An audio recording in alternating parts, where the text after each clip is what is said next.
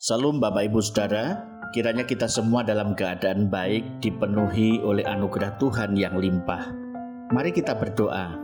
Tuhan Yesus kami bersyukur Engkau memberi kami pasangan hidup yang mengenal dan mengasihi Tuhan. Sehingga dalam perjalanan hidup rumah tangga ini kami dapat menjadi kawan pewaris kasih karuniamu. Dalam nama Tuhan Yesus kami bersyukur. Amin. Saat ini kita akan membaca dan merenungkan firman Tuhan dari surat Paulus kepada jemaat Efesus yaitu Efesus pasal 5 ayat 22 sampai 23 dan ayat 25 sampai 26 berkata demikian Hai istri tunduklah kepada suamimu seperti kepada Tuhan karena suami adalah kepala istri sama seperti Kristus adalah kepala jemaat.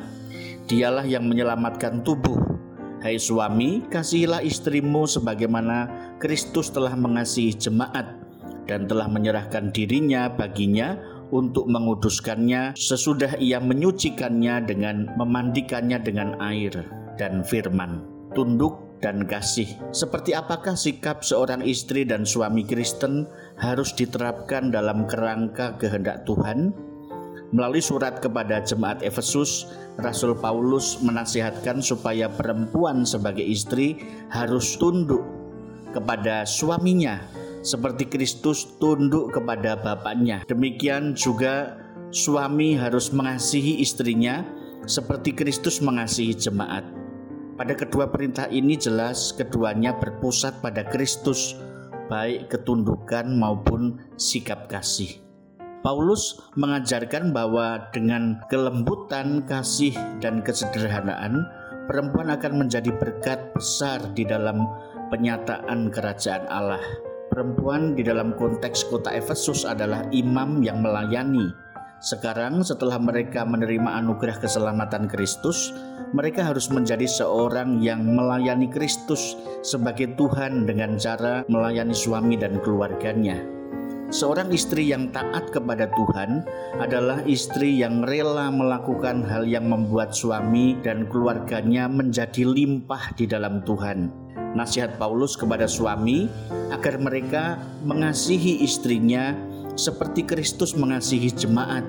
Seorang suami Kristen adalah seorang laki-laki yang tidak paranoid terhadap kedudukannya, sehingga dia berlaku sewenang-wenang, menindas, memerintah, tepatnya bergayam bosi. Sebaliknya, sebagai kepala tubuh, dia harus memastikan bahwa istri dan keluarganya berlimpah hidup di dalam Tuhan. Dia harus memastikan bahwa seisi rumahnya mengalami anugerah keselamatan Kristus, menempatkan istrinya sebagai kawan sekerja pewaris kerajaan Allah, sehingga ia tidak segan meminta saran, nasihat kepada istrinya. Dalam peran mengasihi istri dan keluarganya, suami harus mensupport penuh istrinya supaya mengembangkan diri dan mengoptimalkan karunia yang dianugerahkan Tuhan supaya pelayanannya optimal bagi Tuhan.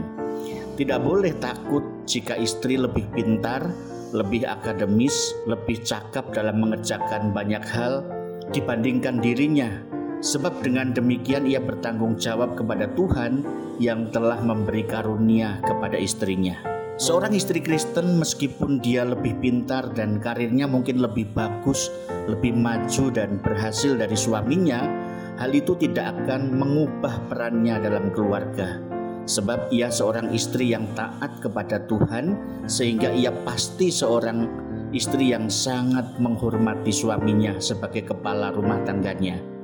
Demikian juga seorang suami Kristen, walaupun dia berkuasa atas istri dan keluarganya, bukan berarti ia akan menindas istrinya. Sebaliknya, dia harus mengasihi istrinya seperti Kristus, sehingga keduanya dapat mengembangkan diri dan optimal dalam rangka melayani Kristus sebagai Tuhan. Nah, saudaraku, seperti apakah kehidupan rumah tangga yang saat ini sedang Anda jalani? Apakah rancangan Tuhan atas keluarga Anda sudah terwujud, ataukah Anda sedang menjalani kehidupan rumah tangga yang seperti Anda mau saja? Mari kita berdoa. Tuhan, pimpinlah kami dalam menjalani kehidupan rumah tangga kami, supaya bahtera ini berjalan di jalur yang Engkau kehendaki, bukan seperti yang kami kehendaki. Dalam nama Tuhan Yesus kami memohon. Amin.